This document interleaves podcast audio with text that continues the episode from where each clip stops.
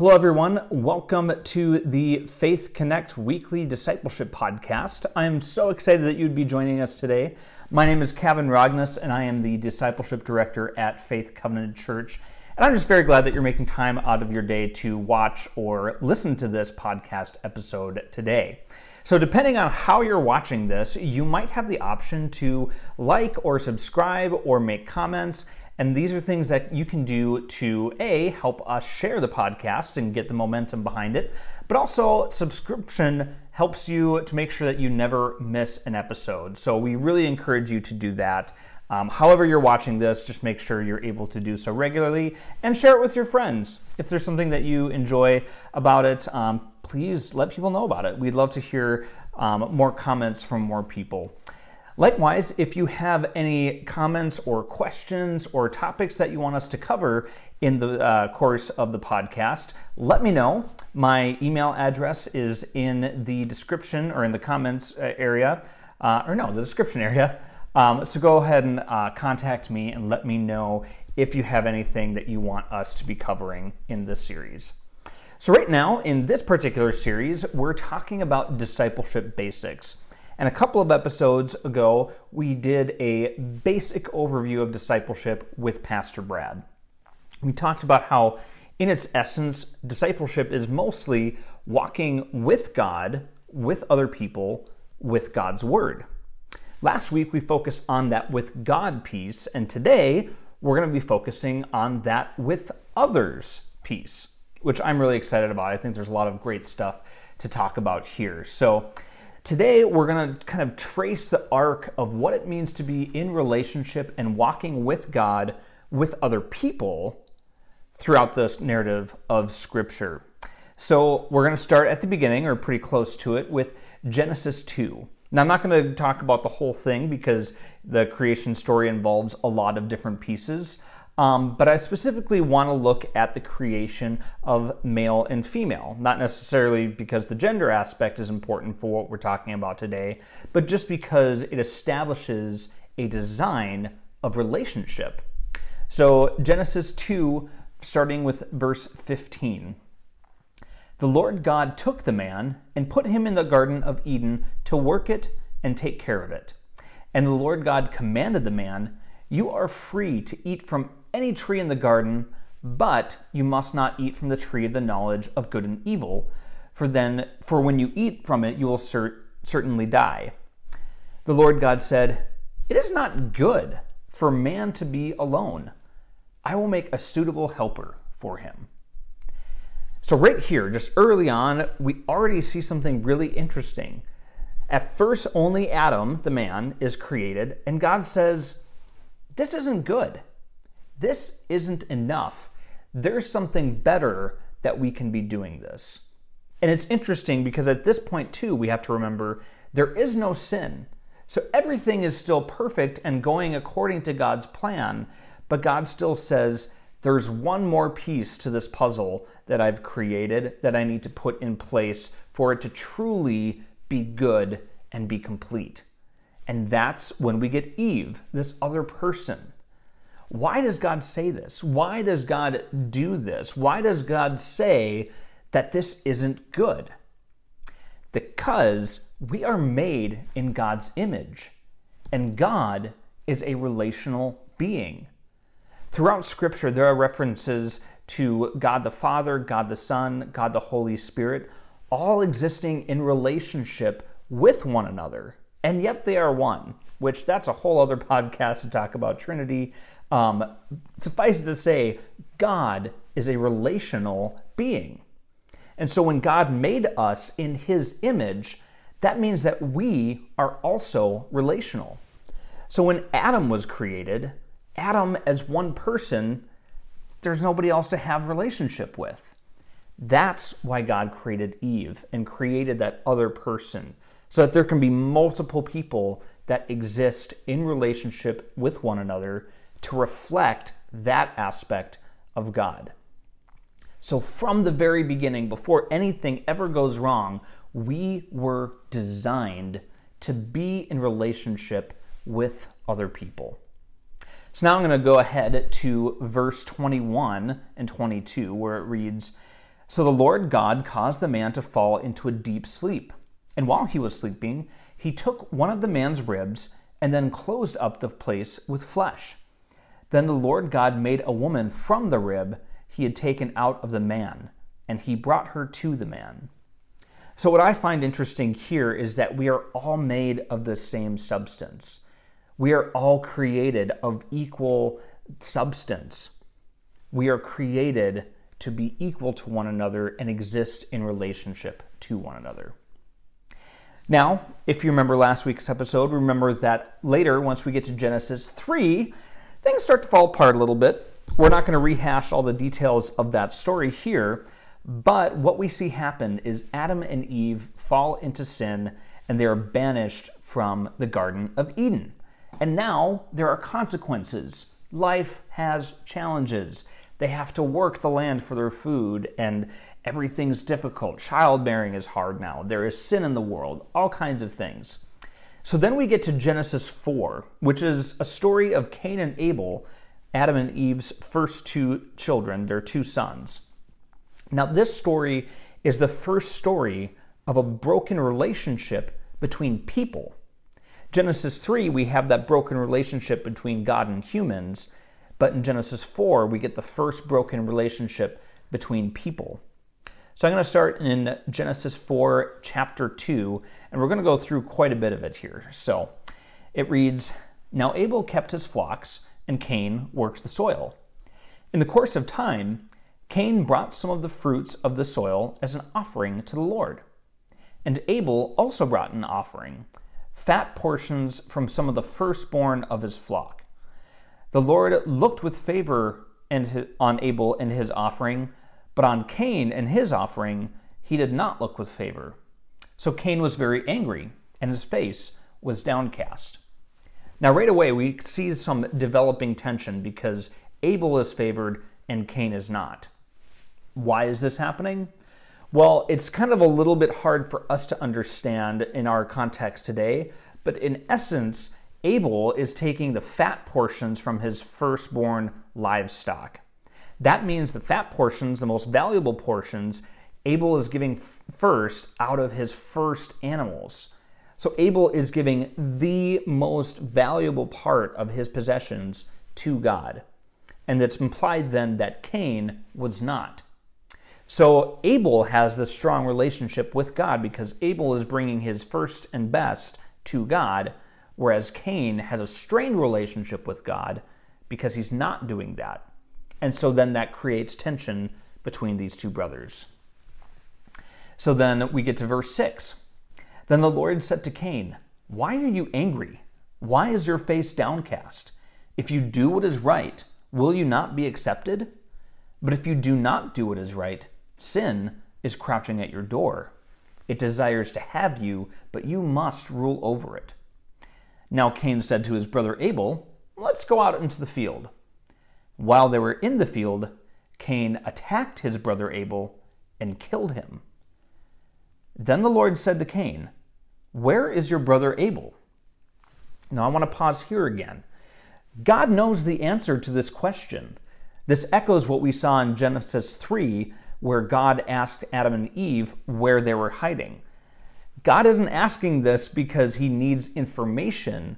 God is asking us as kind of a test of the relationship with Cain. He is seeing if Cain will be honest about what's happening. So Cain replies, I don't know. Am I my brother's keeper? The Lord said, What have you done?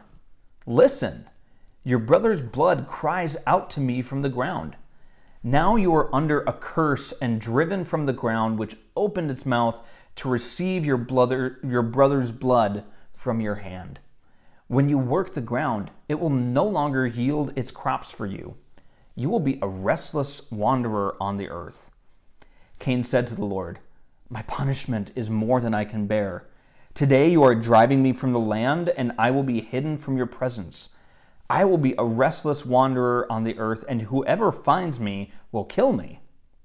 Now, here, what we're seeing with Cain is that the relationship problems that we have with each other also have consequences not just in our temporal lives on earth, but also with our vertical relationship with God. God is deeply upset with what Cain has done in this circumstance. Continuing on in verse 15 and 16. But the Lord said to him, Not so. Anyone who kills Cain will suffer vengeance seven times over. Then the Lord put a mark on Cain so that no one who found him would kill him. So Cain went out from the Lord's presence and lived in the land of Nod, east of Eden. So, here in this first story of conflict between people, we see a pretty drastic circumstance. It's murder. We don't often see that today in most of our lives. I mean, certainly it happens today, but for most of us listening to this or watching this, we've not experienced murder as a break in relationships. However, what we see is this conflict between people and God wanting us to be honest about it. We also see how difficult and how serious it is to maintain these kinds of relationships. So, murder is maybe on the more extreme end of the things that we might encounter, but it does show that the relationship between humans is very important. Our walking with others is a very important thing. God wants us to love one another. And the Bible is full of examples with that. So if we continue to trace the narrative of Scripture in terms of walking with others, we see a lot of highs and lows as we go on. And as we get to Moses in Exodus, we see Moses given the Ten Commandments, which are essentially a set of laws that God gives the people to help them better understand relationship with Him and understand relationship with each other. So, the first four commandments are about that vertical relationship with God. You shall have no other gods before me. You shall make no idols. Don't take the name's Lord, the Lord's name in vain, and remember and keep the Sabbath holy. The remaining six commandments are all about relationship with one another, that horizontal relationship that we have with each other. So we have the commands of honor your father and mother, you shall not murder. You shall not commit adultery. You shall not steal. You shall not bear false witness or lie. You shall not covet. It's interesting here because we have more commands about how to love one another than we do about loving God. Why might that be? Now, I can't answer definitively on that. I am not God. But I can say this in relationship with God, one of the two parties, us and God, one of those two is perfect. God is perfect. So it would make sense that there's less commands about a relationship with God because one half of that relationship is already perfect. When it comes to relationships between people with others, we need a little bit more guidance on that. That's why I think we have more content, more law given to us to help explain to us how to live in relationship with one another. God gives us boundaries about how we love each other. We love each other within these boundaries and by not exceeding them. We know what not to do to best love one another. Now, there's a lot more content of law in Scripture about how we interact with one another, but this, at this point in Scripture, is kind of the most concise early summary that the people of God are given in the Bible. As we continue on from Moses, we go through scripture, there's a whole lot of ups and downs in people's relationships with one another. We have the example of David and Jonathan in the, um, in the stories about David and how he came to be the king. Jonathan was Saul's son, the previous king's son, and while Saul was still king and kind of competing with David, Jonathan was David's best friend. They were so close. They were amazing friends, had this amazing friendship. At the same time, so that was kind of the high, but then at the same time, we kind of have a lot of lows here as well. Because David, and a few years after Jonathan's passing, had a friend named Uriah, who was a soldier of David's, and David ended up stealing his wife and arranging for Uriah to be killed in battle to cover that up. So we have a lot of extremes in Scripture about how people interact with one another. Now, I also want to address the positive vision that Scripture has for relationship with one another, with each other. Because there's a lot in the Bible, so there's going to be a whole lot that we don't get the chance to cover today. Um, but there is content, especially in the wisdom literature, what we call the books like Psalms, Proverbs, Ecclesiastes, and a couple of others. Um, but there's a lot in those about what it means to be in relationship with each other and what the benefits of that are. I'm going to start again, this is just a selection of things, but with Psalm 133, verse 1, where it says, How good and pleasant it is when God's people live together in unity. That's just a simple snapshot. It is good. And when God says something is good, he means like really, really good. It is the deepest essence of good. So it is good and pleasant when God's people live together in unity. God loves to see us united with one another. Proverbs 12 26. The righteous choose their friends carefully, but the way of the wicked leads them astray. So, this verse kind of gives us that idea that we need to be careful about who we interact with on the most frequent basis. Who are your people that you go to when you're in need? Who are the people that help you recharge and stay energized in life? Now, this doesn't mean that we just find our good friends, our good people, and just go sit in a hole somewhere and never interact with the wider world. But it means that who are my core people that I go to that build me up? We need to choose those people carefully. Proverbs 17 17. A friend loves at all times, and a brother is born for a time of adversity. Here we get the idea that we're here for each other in the hard times. Hard times are going to happen in a broken world. There's nothing we can do to escape that. But we have each other. Now, that doesn't make the problem go away. Those times of adversity are still here, but we're not alone in those times. Proverbs 27 17. As iron sharpens iron, so one person sharpens another. That is part of our purpose in Christian community, in relationship with each other. When we are discipling each other, we are making one another better. We are helping each other to dig deeper into God's Word.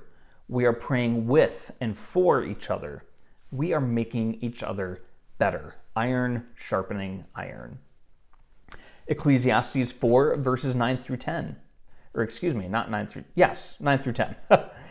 Bear with each other and forgive one another if any of you has a grievance against someone. Forgive as the Lord forgave you.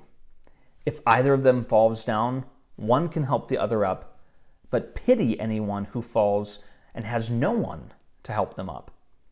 Again, we're seeing that idea that we saw in Psalms of that unity being a really good thing, but we also see that when you fall down, when you experience that adversity, it's so great to have somebody that can help lift you up. It is so great to have that in your life. The writer even goes so far as to say, pity anyone who falls and has no one. It's a very sad, dark experience to be struggling and not have anyone there to help you up. And many of you, I'm sure, have experienced that or maybe are experiencing that now. And if that's you, if you're in that kind of season right now, please reach out to someone. Um, you can certainly reach out to us on staff at Faith Covenant. We would love to walk alongside you. So, those are some of the things that the wisdom literature says about why we need other people and what the benefits of these relationships with other people are. But we also, of course, want to look at what Jesus says. So now we're kind of progressing in that narrative scripture to where Jesus is on the scene and is talking about what it means to be in relationship with other people. Now, of course, Jesus says a lot of things about what that means. I'm going to go with a couple of different examples because if we went through everything, we'd be here all night and all day for several days. So, Matthew 22, verses 34 through 40. When the Pharisees heard that he had silenced the Sadducees, they came together. And one of them, an expert in the law, asked a question to test him Teacher, Which command of the law is the greatest? Jesus said to him, Love the Lord your God with all your heart, with all your soul, and all your mind. This is the greatest and most important command. The second is like it love your neighbor as yourself. All the law and the prophets depend on these two commands. So, if you remember earlier when we talked about the Ten Commandments, Jesus is essentially boiling them all down. So, those first four commands about relationship with God, Jesus boils down to love the Lord your God with all your heart, all your soul, and all your mind. And then the other six commandments, he boils down into this love your neighbors as yourself. Simple, right? Simple, yes, not necessarily easy. But as Jesus says here, the law and the prophets depend on these two commands. Here, something that Jesus is doing is affirming God's creational design because he is talking about we are how we are meant to be in total all-consuming entire relationship with God and with other people. We walk with other people, we disciple other people by loving others as we would love ourselves. Later on, Jesus is preparing his disciples for a time without him being physically present. And he says this in John 15, verses 12 through 15. My command is this love each other as I have loved you. Greater love has no one than this to lay down one's life from one's friends. You are my friends if you do what I command. I no longer call you servants because a servant does not know his master's business. Instead, I have called you friends, for everything that I have learned from my Father I have made known to you. So, once again, Jesus is affirming the need for us to be in relationship with one another. He is affirming that aspect of our design, of the way that we are made in God's image, to be in relationship with one another. Now, some of these things sound pretty extreme, right? Because we are called to give our lives for one another. But Jesus is simply asking us to be like him because Jesus gave his life for us. Again, it's a simple thing, but it's not easy at all. Now, this sounds really daunting to be in relationship with others in Christian community, to be in discipleship relationship with others, and be willing to sacrifice everything for them. If you've ever been in a church service and seen the dozens, if not hundreds, of other people in that room, you may think, wow, I have to be willing to lay my life down for all of these people. That is what the Bible is teaching, and that can be a different, difficult thing. But I want you to also flip that on its head and think when you're in that room, if we are part of the same body of Christ, then all of these people will be willing to do that for me. That is a powerful, powerful thing. That is the beauty of being in relationship with one another. When we are there for each other on that level, we can support each other through anything. That is part of the reason that we are designed to be with each other. Why discipleship so deeply depends on doing life with each other. So, other New Testament writers also address what it means to do life together. And as I go through these things, I want you to imagine those things in both ways. These writers will say it about what you need to do for other people, the ways that you need to behave. And that seems like a lot sometimes. But I want you to also think about that opposite idea the people that, what if I was part of a community that did these things for me as well? How amazing would that be? So, in uh, Paul, says a lot of the apostle Paul says a lot of different things. In 1 Thessalonians 5:11, he says, "Encourage one another and build each other up, just as in fact you're doing." So Paul is saying, "You're already encouraging each other. Keep it up. You're doing great." He is encouraging them. And again, remember, if you're a part of a body that you are doing that for others, what is that going to be like if they're doing that for you? Colossians 3, verses 12 through 14. Therefore, as God's chosen people, holy and dearly loved, clothe yourselves with compassion, kindness, humility, gentleness, and patience. Bear with each other and forgive one another if any of you has a grievance against someone. Forgive as the Lord forgave you. And over all these virtues, put on love, which binds them all together in perfect unity. Once again, we're coming back to that theme of perfect unity. That's the ideal. And I love what it says in verse 12 about clothing yourselves with compassion, kindness, humility, gentleness, and patience. Imagine if those virtues could be articles of clothing. Like, imagine if this blue sweater I'm wearing were actually just kindness. If this was a physical embodiment of kindness. Imagine if we're always wearing those things with one another.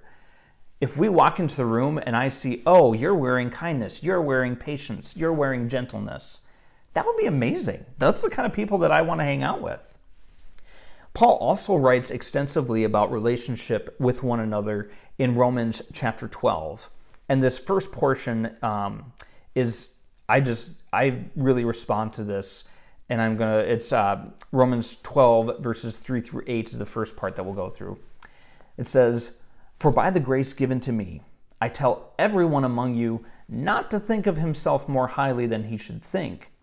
Instead, think sensibly as God has distributed a measure of faith to each one. Now, as we have many parts in one body, and all the parts do not have the same function, in the same way, we who are many are one body in Christ, and individually members of one another. According to the grace given to us, we have different gifts. If prophecy, use it according to the proportion of one's faith. If service, use it in service. If teaching, in teaching. If exhorting, in exhortation. Giving with generosity. Leading and diligence. Showing mercy with cheerfulness. What I love about this passage is that it shows us another purpose of why God has designed us to do life with each other, to disciple each other. Simply put, we can't do it all alone. We all have different purposes, different functions, different gifts. And when we get together and pool those gifts, pool those abilities, we are greater than the sum of its parts. We can accomplish so much together, and we don't bear the burden of everything alone. We don't bear the burden of fixing the world on our own. We don't bear the burden of evangelizing the entire world on our own. We do this together in community with others. Romans 12, continuing on in verse 10 through 18. This is more of a description of what it looks like to kind of be in relationship in an ideal way. Love one another deeply as brothers and sisters. Take the lead in honoring one another. Do not lack diligence in zeal. Be fervent in the Spirit. Serve the Lord. Rejoice in hope be patient in affliction. Be persistent in prayer. Share with the saints in their needs. Pursue hospitality. Bless those who persecute you. Bless and do not curse. Rejoice with those who rejoice. Weep with those who weep. Live in harmony with one another. Do not be proud. Instead, associate with the humble. Do not be wise in your own estimation do not repay anyone evil for evil. Give careful thought to do what is honorable in everyone's eyes. If possible, as far as it depends on you, live at peace with everyone. Now, this passage is just a snapshot of what it looks like when we live in community with others well. We love each other deeply as brothers and sisters, as family. We honor each other we share with each other, we pursue hospitality together. All these things are beautiful descriptions of what it's like to do relationship with one another. And one thing that I love about verse 18, where it says, As far as it depends on you, live at peace with everyone. To me, that's a really beautiful reminder that sometimes there are people that we have conflict with that are not willing to do the work to resolve that conflict. You may be willing and ready to forgive and put in the work, they may not be. So, as far as it depends on you, live at peace with everyone. That's freeing to me because it means that the re- resolution is not entirely on me in a conflict between me and another person. It requires both of us. So if I, I can't force that other person to reconcile with me. And so it's really helpful for us to remember that. As far as it depends on you, live at peace with everyone. So the writer Peter also addresses what it means to live in relationship with each other, and he writes similar things.